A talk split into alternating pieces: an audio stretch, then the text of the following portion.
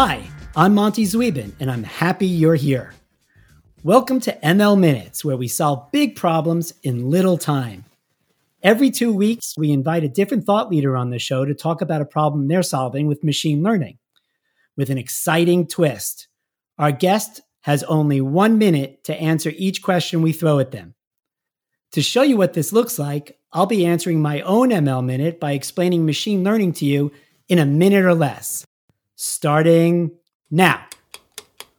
Most computer programs are given a set of rules that tell the computer what to do in any given situation. Machine learning is about building computer programs that can learn to draw their own conclusions based on data they're given. Machine learning models train on a set of data examples in order to make predictions on new data. For example, imagine a computer that learns musical notes by analyzing classical songs.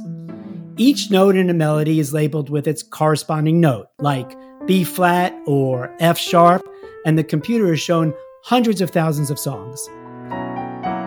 After this training, you give the computer a new melody, and it's able to show you the correct musical notes as it plays. You never told it what the notes actually were, you just showed it examples, and it created an internal representation of sounds that it could compare to new examples. We call this inferring a model. And this is how machine and some human learning works. If you like what you heard, check out our interviews with other thought leaders in this same structure. I'm Monty Zweben, and this was an ML Minute.